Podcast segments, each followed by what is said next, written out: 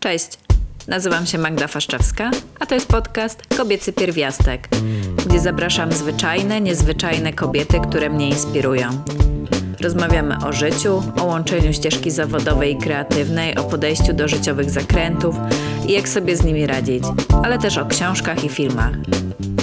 W dzisiejszym odcinku rozmawiam z Dominiką Kulą Czartoryską, znaną na Instagramie jako La Kulka. Dominika, tak jak ja, zawodowo jest projektantką User Experience, a po pracy realizuje się jako ilustratorka. W jej pracach subtelność i kobiecość ściera się z tym, co w nas mroczne i demoniczne. Dzisiaj rozmawiamy o tym, jak zaczęła się jej przygoda z rysowaniem. Jak Dominika wróciła do rysowania po długiej przerwie i jak pomogły jej w tym wyzwania na Instagramie. A także o wychodzeniu do ludzi ze swoją sztuką i jak pomaga w tym zmiana motywacji i weryfikacja przekonań. To już dziesiąty odcinek kobiecego pierwiastka i z tej okazji zrobiłam pierwszą porządną wtopę. Przez złe ustawienia mikrofonu jakość nagrania trochę ucierpiała. Mam nadzieję, że Was to nie zniechęci do wysłuchania rozmowy z Dominiką, a ja obiecuję przygotowywać sobie porządną checklistę do nagrań i sprawdzać ją przed każdym odcinkiem. Zaczynajmy! Cześć Dominika! Cześć Magda. Miło mi Cię gościć w kobiecym pierwiastku. Bardzo mi miło, że mnie zaprosiłaś. Zacznijmy od początku. Jakbyś mogła powiedzieć, kim jesteś, co Cię zajmuje i jak dotarłaś do tego miejsca, w którym jesteś. Dobrze, to mogę zacząć od tego, że jestem projektantką i artystką. Jestem projektantką graficzną i artystką z wykształcenia, a zawodowo jestem projektantką UX i projektuję strony i aplikacje tak, żeby użytkownikom e, dobrze i wygodnie się z nich korzystało. I oprócz tego jestem też e, ilustratorką, ale mam jeszcze trochę wątpliwości, kiedy mówię o sobie, że jestem ilustratorką i odzywa się tutaj mój syndrom oszusta. E, głównie dlatego, że nie jest to moje główne zajęcie, którym zajmuję się przez większość dnia. Mm, I pewnie gdzieś stąd te wątpliwości, ale tak, jestem ilustratorką, robię ilustracje, sprzedaję je, więc chyba mogę się tak nazwać. No, ja właśnie zaprosiłam Ciebie dlatego, że szczególnie ta część Twojego zajmowania się ilustracjami mnie intryguje i o tym chciałam głównie porozmawiać. Kiedy zaczęłaś swoją przygodę z rysowaniem? Myślę, że tak dawno, że nawet tego nie pamiętam, bo no, odkąd pamiętam, od dziecka praktycznie cały czas coś bazgrałam, rysowałam, wymyślałam swoje postaci, swoje zwierzątka. W moich zeszytach pełno było różnych rysunków i na marginesach, i z tyłu w ogóle, nie wiem, czasem połowa zeszytu potrafiła być zarysowana w jakieś rysunki, więc yy, powiedziałabym, że bardzo młodo zaczęłam. Czy jak byłaś właśnie, nie wiem, w podstawówce, to ktoś powiedział, o Dominika, jak super rysujesz. Bo ja się zawsze zastanawiam, jako osoba, która zawsze chciała ładnie rysować, a zawsze dostawała informacje, e, to nie umiesz. Zastanawiam się, jak, jak to jest u innych, na ile ty miałaś w sobie takie wewnętrzne przekonanie, po prostu cię ciągnęło, ale czy też miałaś jakieś wsparcie z zewnątrz, które powiedziało, że hej, fajnie to robisz. Tak, myślę, że miałam bardzo dużo wsparcia z zewnątrz, zwłaszcza od moich rodziców, którzy bardzo mnie do tego zachęcali, zwłaszcza moja mama, która też e, i jest, jest e, z wykształcenia artystką i e, prowadzi swoją galerię sztuki. Bardzo mnie pchała w tym kierunku i, i zachęcała do tego, żebym się rozwijała i jestem jej za to bardzo, bardzo wdzięczna, bo no, to jest ta ścieżka, którą no, widzę dla siebie i, i w której chciałabym bym być, więc, e, więc fajnie. No i e, tutaj mama często też zabierała mnie i, i na wernisaże, więc, więc od dziecka jakby przesiąkałam cały czas tą atmosferą artystyczną. E, uwielbiałam chodzić po muzeach, po wystawach, e, oglądać, co robią artyści mm, i zawsze, no, od zawsze ciągnęło mnie w tym kierunku. Później e, rodzice wysłali mnie też po prostu na, na dodatkowe zajęcia do, do, do BWA i tam chyba zaczęła się moja taka poważniejsza przygoda ze, ze sztuką. Co to jest BWA? Biuro wystaw artystycznych i no, znajduje się w każdym większym mieście w Polsce. Ja akurat jestem z Rzeszowa, więc chodziłam do rzeszowskiego BWA. Czyli najpierw chodziłaś na jakieś dodatkowe zajęcia, a potem jak się rozwijała twoja ścieżka ilustratorska? Mm, Nie wiem, czy to była tylko ścieżka ilustratorska, to była raczej taka w ogóle ogólnoartystyczna ścieżka, e, która zawiodła mnie do gimnazjum i liceum e, plastycznego. No i tam przez te wiele lat, sześć lat, e, rozwijałam głównie swój warsztat, taki dosyć jeszcze młody. Myślę, że tam już zaczęła się gdzieś pod koniec liceum ta, ta przygoda z ilustracją i chyba głównie na tym opierałam też swój dyplom pod, pod koniec e, liceum, bo to były trochę takie małe studia, gdzie musisz zrobić na koniec e, swój, swój mały dyplom. Nie był taki mały, ale, ale musisz po prostu e, oddać taką pracę na, na koniec liceum. Później poszłam też na studia na SP. I wtedy odkryłam projektowanie. Bo wcześniej w ogóle nie wiedziałam, że coś takiego istnieje. Okazało się, że jest taki kierunek jak wzornictwo przemysłowe. Postanowiłam spróbować. Dostałam się i e, przez kolejnych e, kilka lat licencjat i, i magisterkę właśnie bawiłam się w, w projektowanie. No, i- Czy, czym się zaj- e, zajmuje na właśnie takim kierunku wzornictwo przemysłowe? Właściwie wszystkim, co jest związane z projektowaniem, bo e, no, to są takie dosyć kompleksowe studia, które uczą Cię projektować po trochu wszystko, tak żebyś mogła też po prostu sprawdzić się w wielu dziedzinach i, i zobaczyć w ogóle, która Cię ciągnie i która Ci bardziej odpowiada. Są to dosyć wymagające studia przez to, ale raczej bardzo miło to wspominam, no bo bardzo dużo się wtedy nauczyłam bo miałam i projektowanie graficzne, i właśnie projektowanie produktu, czyli projektowanie takich produktów e, 3D. Były też zajęcia z malarstwa, z rysunku, była rzeźba, była fotografia, więc było praktycznie wszystko. Więc tak jak mówię, było dość wymagająco, ale warto było. I takie studia myślę, że głównie uczą Cię też e, myślenia projektowego, co bardzo przydało mi się później już e, na, na rynku pracy. Mam wrażenie, że, że właśnie w, no, na takich nieprojektowych studiach ciężko jest jednak się nauczyć być tym projektantem. O wow, to masz bardzo, bardzo dużo doświadczenia. Dla mnie to jest zawsze zaskakujące, bo jak się patrzy na czyjeś pracę, jak ktoś rysuje, to ja myślę, że o, ja bym też tak chciała, ale po prostu nie umiem. A potem rozmawia się z kimś i okazuje się, że to są lata pracy, rysowania, ale u Ciebie też po prostu takiej nauki. To jeszcze jedno pytanie o studia i liceum i gimnazjum plastyczne, bowiem często, nie wiem czy tak jest za SP, ale ludzie czasami twierdzą, że wykształcenie powoduje, że przestaje im się chcieć zajmować tym, co szkoła miała rozwijać. Jak to było u Ciebie? Myślę, że to zależy od człowieka, bo u mnie było zupełnie odwrotnie. Ja od zawsze wiedziałam, że to jest taka moja ścieżka, że ja chcę iść w tę ścieżkę artystyczną, projektową, kreatywną, że po prostu no, muszę coś takiego robić, bo inaczej nie wytrzymam. E, no i właśnie do tego mnie ciągnie, no więc te raczej po, po studiach ja zobaczyłam, jak otwierają się kompletnie nowe możliwości, o których wcześniej nie wiedziałam, no bo no, tak jak mówię, przed studiami nie wiedziałam w ogóle, że istnieje projektowanie czy coś takiego. Okej, dobrze, to teraz pytanie, bo mówiłaś, że pod koniec liceum zaczęła się otwierać ta ścieżka taka ilustracyjna i, i to stało się czymś, co Ciebie bardziej wciągnęło, a po studiach chyba od razu zaczęłaś pracować jako UX? A właściwie to pracowałam, mm, zaczynałam jako projektantka graficzna e, w agencjach kreatywnych, e, ale ta praca zawsze wiązała się trochę z UX-em, zresztą UX jest wszędzie, więc e, to nie tylko są produkty cyfrowe.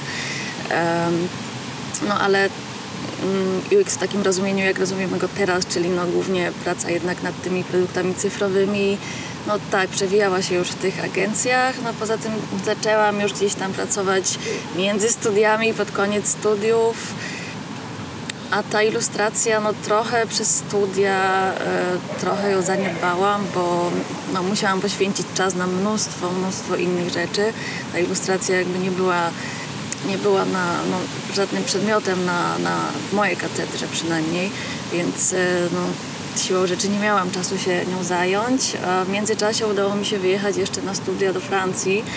I tam y, pojechałam no, stricte na studia ilustracyjne, na Wydział Ilustracji w Strasburgu, więc mogłam się wyżyć i, i właściwie tylko rysować i uczyć się o ilustracji, więc no, to było naprawdę super, super doświadczenie.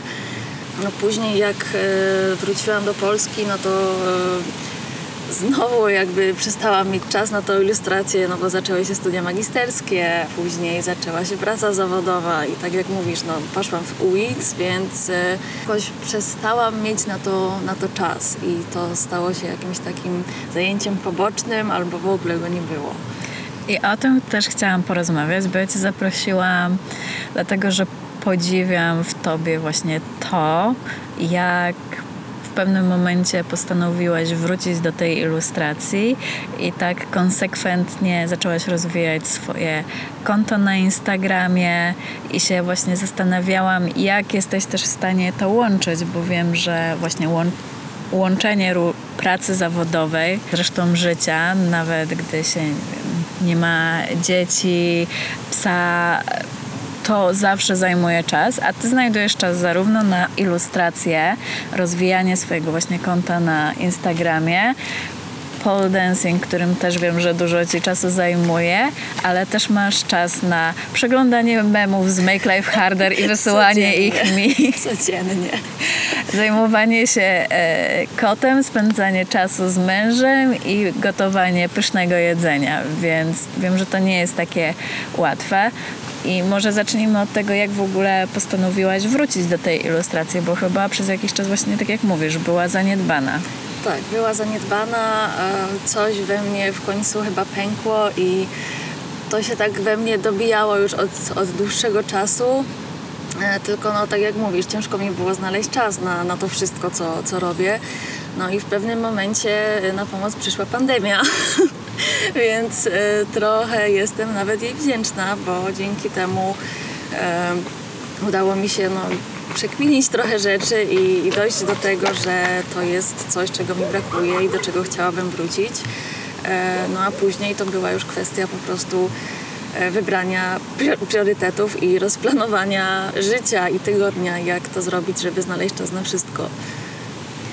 A powiedz, czy pamiętasz dokładnie to dobijanie się, w jaki sposób je rozpoznałaś? Bo no, czasami ja przynajmniej tak mam, że mam milion różnych pomysłów i czasami się właśnie zastanawiam, czy to jest coś, co jest dla mnie ważne, więc chciałabym wiedzieć, w jaki sposób rozpoznaje się dobijanie swojej pasji życia.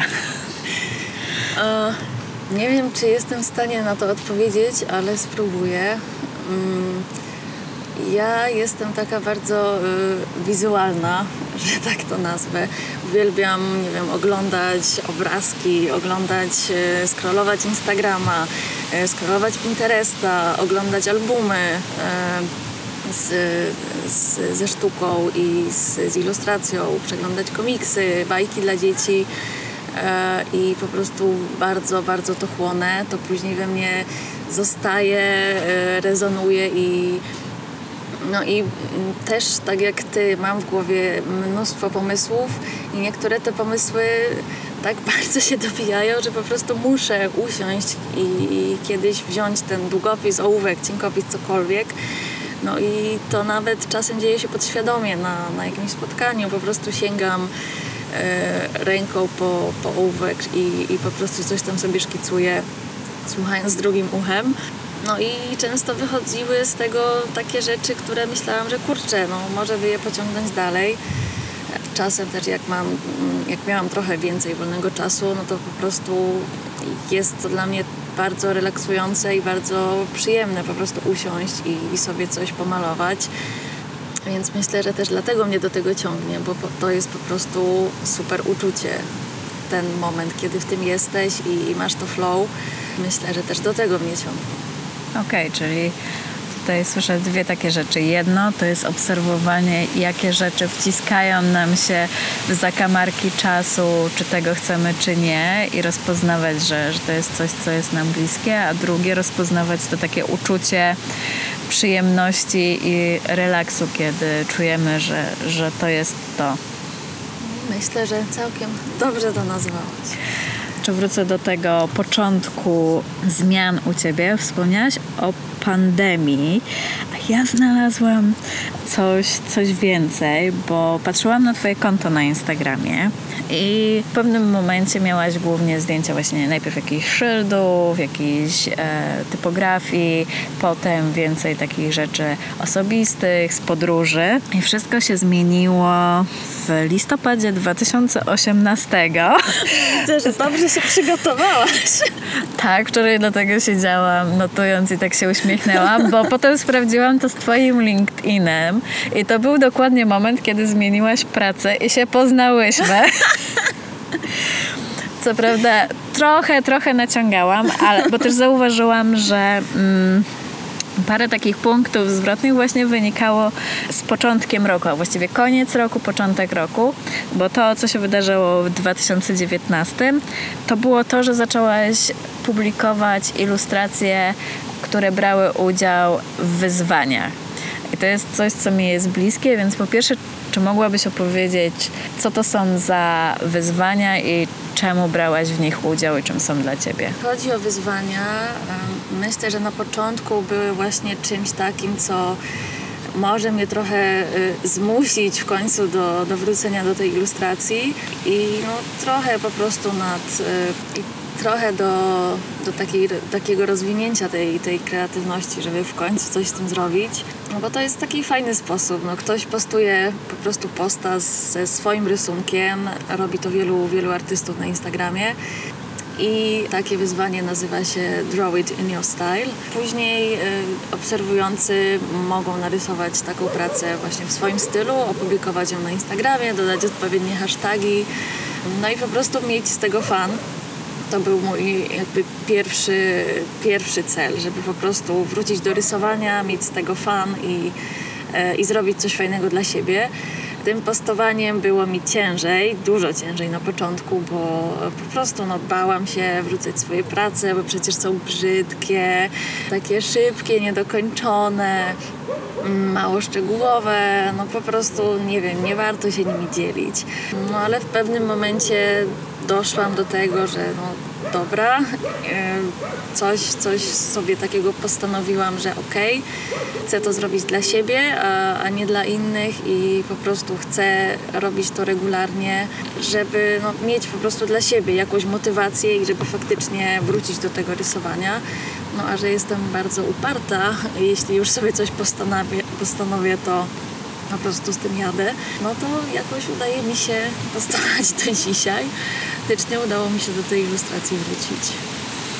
Czy kiedykolwiek dostałaś negatywny feedback dotyczący Twoich ilustracji, które publikowałaś? Szczerze mówiąc, nie.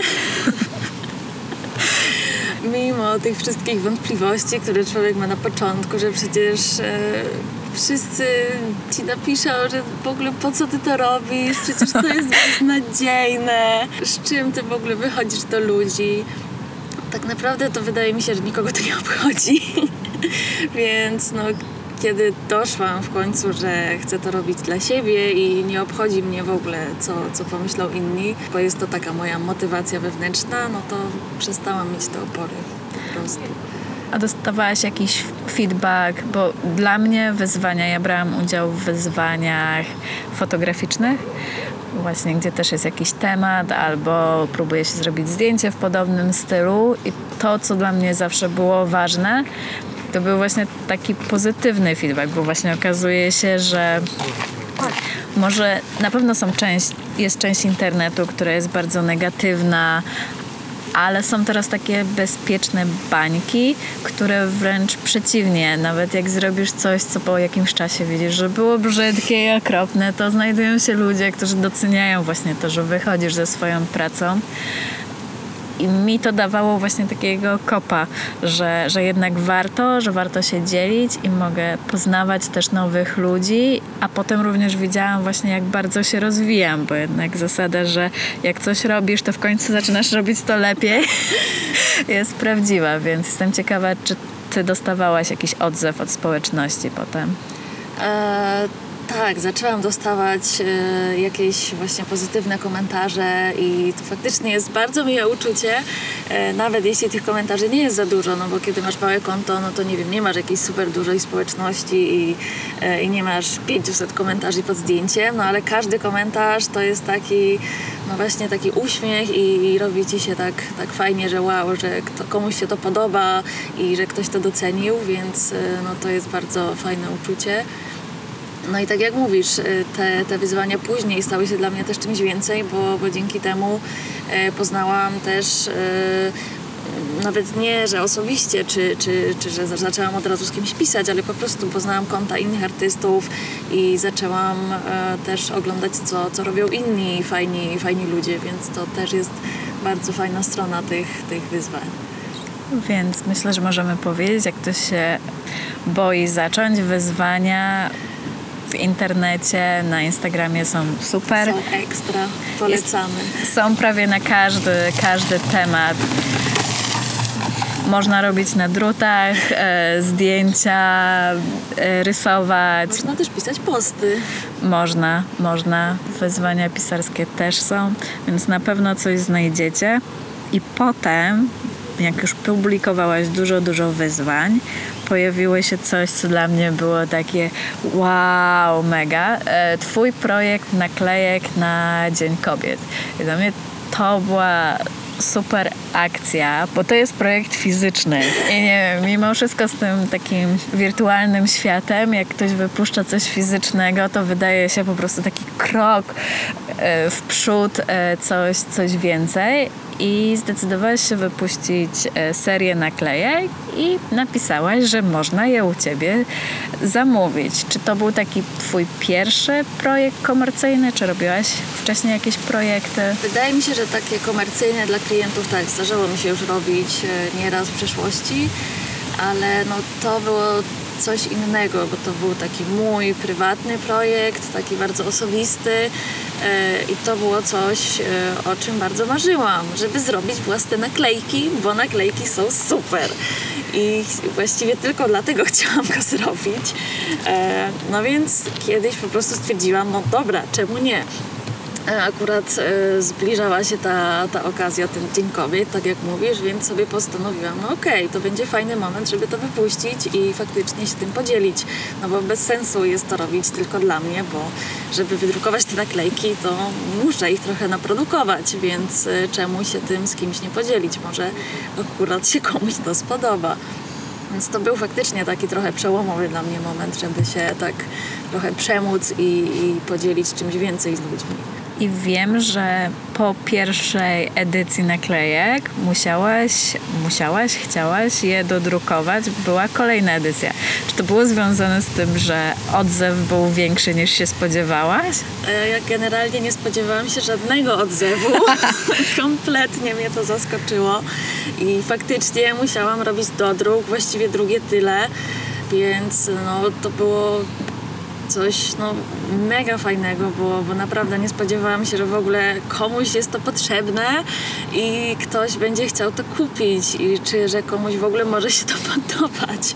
Więc no, bardzo mnie to zaskoczyło i, i dało takiego kopa, żeby faktycznie, no kurczę, może jednak pójść w te ilustracje i robić coś więcej. Tak, nie wiem, czy to był ten moment, w którym właśnie zaczęłaś więcej też mówić o sprzedaży, bo to też była taka rzecz, o którą cię podpytywałam, bo myślę, że dla wielu osób jest trudna, żeby zacząć mówić, że właśnie robię ilustracje. Jeżeli chcesz, to przyjdź do mnie i zamów. I na samym początku mówiłaś mi w rozmowie, że głównie ilustracje od ciebie kupowali znajomi. I chciałam się ciebie o to spytać, bo jakiś czas temu rozmawiałam z inną koleżanką, która dopiero zaczyna swoją drogę artystyczną. I ona miała taką skłonność, że nie chciała się tym podzielić ze znajomymi, bo właśnie myślę, że, że może się obawiała. Ja w sumie też wiem, jak trudno jest po prostu wyjść i odsłonić się, bo właśnie myślisz, że wszystko, co robisz jest głupie, inni ludzie robią fajniejsze rzeczy i co ich w ogóle obchodzi, że, że robię na przykład podcast. Ale jak już się to zrobi, przynajmniej z mojej perspektywy, to się okazuje, że wśród znajomych najczęściej mamy bardzo fajnych ludzi, którzy są największymi fanami, którzy chcą Ciebie wesprzeć. I czy Ty przechodziłaś podobną ścieżkę, żeby się przełamać i mówić do znajomych: hej, sprzedaję ilustracje, robię. Ja- Jak to wyglądało u Ciebie? Tak, faktycznie tak jak mówisz, trochę, trochę tak było, że no trochę tak jest, że wokół ciebie jest ta grupa, która tak bardzo cię wspiera i są to twoi znajomi i e, oni właśnie jako pierwsi e, zaczęli zamawiać te, te ilustracje czy, czy właśnie te naklejki. E, no i to, no, to daje trochę takiej odwagi, żeby no, pójść z tym dalej i, i do innych ludzi. E, Ale myślę, że ja też tego tak nie dzieliłam do końca, że najpierw wychodzę do znajomych i zobaczę, czy w ogóle komuś to pasuje. Tylko od razu zaczęłam z grubej rury i no, po prostu zaczęłam mówić o tym głośno wszędzie, że hej, słuchajcie, tak, robię ilustracje na zamówienie, mogę ilustrować książki, bo bardzo to lubię, e, mogę współpracować przy, przy projektach komercyjnych, bo no, to mnie też bardzo jara.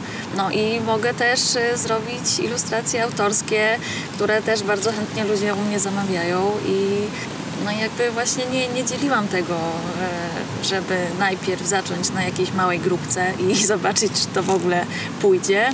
Ja po prostu myślę, że w pewnym momencie trochę się przełamałam i chciałam się tym podzielić, no bo no faktycznie jak tak rysujesz do szuflady, to może się rozwijasz, ale mam wrażenie, że jak już się otworzysz, to ten rozwój jest taki, nie wiem, może większy, może szybszy, może też uczysz się zupełnie innych rzeczy niż jak jesteś zamknięta ze sobą we własnym sosie, no bo nagle zaczynasz, nie wiem, dostawać jakiś feedback, czy pozytywny, czy konstruktywny. Zaczynasz rozmawiać z ludźmi, e, no bo wchodzisz z nimi w jakiś dialog i zaczynają ci przychodzić do głowy zupełnie nowe pomysły i otwierać się jakieś nowe ścieżki, więc no nie wiem, faktycznie pamiętam, że na początku miałam jakieś opory, później te opory jakoś tak zniknęły, bo stwierdziłam, a dobra, nie ma się co tak cackać, po prostu jedziemy z tym i zobaczymy co będzie. I co było? No i jestem na razie w takim miejscu, e, jak, jak powiedziałaś, że faktycznie ludzie zaczęli coś tam u mnie zamawiać, więc, e, no więc fajnie. I ja faktycznie no, zaczęłam więcej rysować, no i to się jakoś zaczyna powoli kręcić, więc, więc jestem mega wdzięczna sobie i, i, i ludziom, którzy mnie wspierają i którzy ode mnie kupują. Gdyby ktoś z naszych słuchaczy chciał zamówić u Ciebie ilustrację, to czego może się spodziewać? Bo w sumie nie powiedziałyśmy, co rysujesz, w jakim stylu. A to może w sumie być ważne, nawet w wersji audio. Tak, e, no więc e, tak jak już wczoraj przez ostatnie kilka dni rozmawiałyśmy, jest mi się trochę ciężko zdefiniować, co ja właściwie rysuję, bo moje prace są trochę takie pełne kontrastów. Z jednej strony są takie bardzo kobiece i może zmysłowe, a z drugiej strony są trochę mroczne, demoniczne i czasem makabryczne. No więc to jest taka gra kontrastów. Nie, nie lubię się tak definiować jakimś jednym konkretnym stylem. Lubię próbować różnych rzeczy. No i później wychodzą z tego takie miksy. I jedne prace są właśnie bardziej takie urocze i, i kobiece i delikatne. Mm, bardziej kolorowe, no inne są właśnie takie ostrzejsze, z pazurem, demoniczne, gdzie używam głównie, głównie tuszu i, i rysuję ręcznie. Mm, No, najlepiej pewnie będzie, jak wejdziecie na mojego Instagrama i po prostu zobaczycie, jak to wygląda, no bo tak jak mówię, y, potrafię za bardzo mówić o sobie, wolę wyrażać się na papierze, więc dużo lepiej będzie to po prostu zobaczyć. Super. Ja wiem też, że dużo czerpiesz inspiracji z mitologii Czy to zawsze cię kręciło? Skąd takie inspiracje? Myślę, że od zawsze kręciły mnie takie fantastyczne klimaty. No, jako dziecko bardzo lubiłam takie różne opowieści, właśnie legendy, bajki, mity. Wychowałam się na Harrym Potterze, e, więc jestem właśnie z tego pokolenia. Uwielbiałam opowieści z Narni. E, I zawsze no, lubiłam uciekać w, takie, e, w taki równoległy świat i wyobrażać sobie różne dziwne rzeczy, różne potwory, więc to zawsze we mnie siedziało, siedzi dalej. Tylko no, mam wrażenie, że teraz bardziej świadomie do tego podchodzę i bardziej świadomie czytam i te legendy, i, i mity, i przetwarzam je w taki bardziej świadomy sposób, więc y, jest to na pewno bardziej dojrzałe. To już nie są takie, nie wiem, prace stricte fantazy, które rysowałam w liceum tylko po to, żeby narysować elfa czy wróżkę. A właśnie, czy miałeś swoją ulubioną mm, bajkę, baśń albo legendę w dzieciństwie? Myślę, że miałam ich bardzo dużo. Okej. I na pewno będzie mi ciężko wybrać jedną. Ja lubi, lubiłam bardzo różne i czasem dziwne rzeczy. Jedną z bajek, którą pamiętam, właściwie nie bajek, no bo to nie jest taka stricte bajka, ale z e, takich książeczek, które pamiętam, jest na pewno Brąba i inni, która jest dosyć abstrakcyjna. To jest książka Wojtyszki z jego ilustracjami. e, No i tam są różne dziwne stwory i, i potworki. I są dosyć czasem makabryczne, a czasem komiczne. To jest chyba książka, którą, którą pamiętam najlepiej. E, No, oprócz tego był też Kubuś Puchatek, Mały Książę i Harry Potter. Okej, więc teraz może przejdźmy do tego, czy masz jakąś e, książkę, film, coś do polecenia dla naszych słuchaczy? No dobrze, to, to może zacznijmy od książek, jak już jesteśmy przy, przy tych książkach. Ja bym właściwie chciała polecić e, trochę komiksów, bo lubię też czytać i, i nawet nie czytać, tylko też przeglądać komiksy. Mam wrażenie, że wiele ludzi jest do nich uprzedzonych i wydaje im się, że to jest tylko dla dzieci albo dla jakichś niedojrzałych e, facetów, którzy czytają je po piwnicach. No nie, nie jest tak. Komiksowy w Polsce wcale nie jest taki mały, jak się wydaje.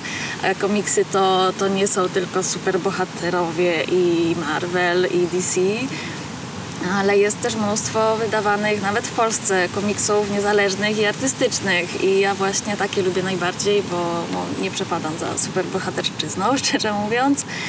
No, a wolę właśnie te projekty autorskie, które są świetnie wydawane i wyglądają pięknie, mają świetne ilustracje, e, więc e, mogę polecić e, dwa moje ulubione komiksy, zdaje się, że z tamtego roku. Oba są z wydawnictwa Marginesy i w ogóle bardzo polecam wydawnictwo Marginesy, bo wydają świetne komiksy. E, Więc jeśli ktoś do tej pory miał uprzedzenia co do komiksów, to polecam się bardzo nimi zainteresować. Jeden z komiksów, który chcę polecić, to jest y, komiks Eileen Gray Dom pod słońcem, który opowiada, no, tak jak tytuł sam mówi, o, o życiu Eileen Gray, która była y, projektantką i architektką i właściwie była taką prekursorką modernizmu.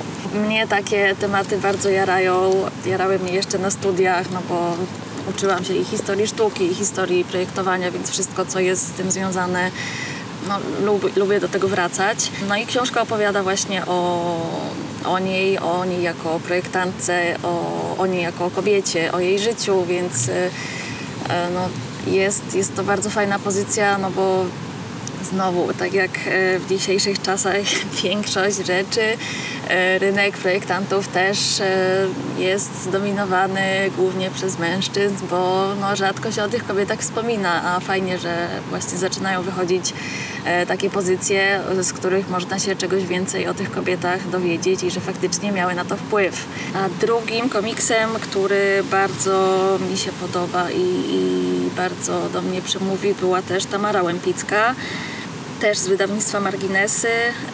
No i to też jest komiks, tak jak tytuł wskazuje, o, o życiu Tamary Łępickiej, o jej życiu artystycznym, o, o twórczości i trochę takim życiu prywatnym. Też świetnie narysowany e, komiks. e, zdaje się francuskiej ilustratorki. No więc bardzo, bardzo oba polecam. Mm, Pierwszy komiks Dom pod słońcem jest też w ogóle narysowany przez polską ilustratorkę, ale wydany zdaje się Francji, bo napisała go francuska architektka. Tak, mogę też polecić film, e, który widziałam niedawno. E, jest to film Green Knight. Był jeszcze niedawno w kinach, nie wiem, nie wiem czy dalej go grają. W Polsce to był tytuł Zielony Rycerz i jest to film e, na podstawie mitów arturiańskich. Właściwie chyba jednego mitu. Aż tak dobrze w mitach arturiańskich nie siedzę, ale no, mm, jest y, no, na pewno przepiękny wizualnie, świetne ujęcia, świetne kolory, świetne zdjęcia. em, No, taki bardzo spokojny, klimatyczny, no i trochę, trochę fantastyczny, więc bardzo polecam. Super. Może pożyczę od ciebie komiks, a może sobie zakupię własną, własną wersję. Bardzo ci dziękuję za rozmowę Ja bardzo dziękuję za zaproszenie. i do usłyszenia. Dzięki, cześć. To by było tyle na dziś. Mam nadzieję, że tak jak ja kończycie zainspirowani historią Dominiki. Ja biorę dla siebie z tej rozmowy to, by robić rzeczy dla siebie, bez oglądania się na przekonania, które nie są sprawdzone. A ty, co dla siebie wzięłaś? Jeśli się chcesz ze mną podzielić odpowiedzią albo swoimi przemyśleniami, możesz wysłać maila na hej małpa kobiecypierwiastek.pl. Wszystkie linki i notatki z podcastu znajdziecie na www.kobiecypierwiastek.pl. Obserwujcie też Kobiecy Pierwiastek na Instagramie, pozakulisowe smaczki, polecajki i zapowiedzi. Jeśli Wam się podobało, podzielcie się ze znajomymi i oczywiście zasubskrybujcie się na Spotify, Google Podcast albo w innym miejscu, gdzie słuchacie podcastów. Do usłyszenia!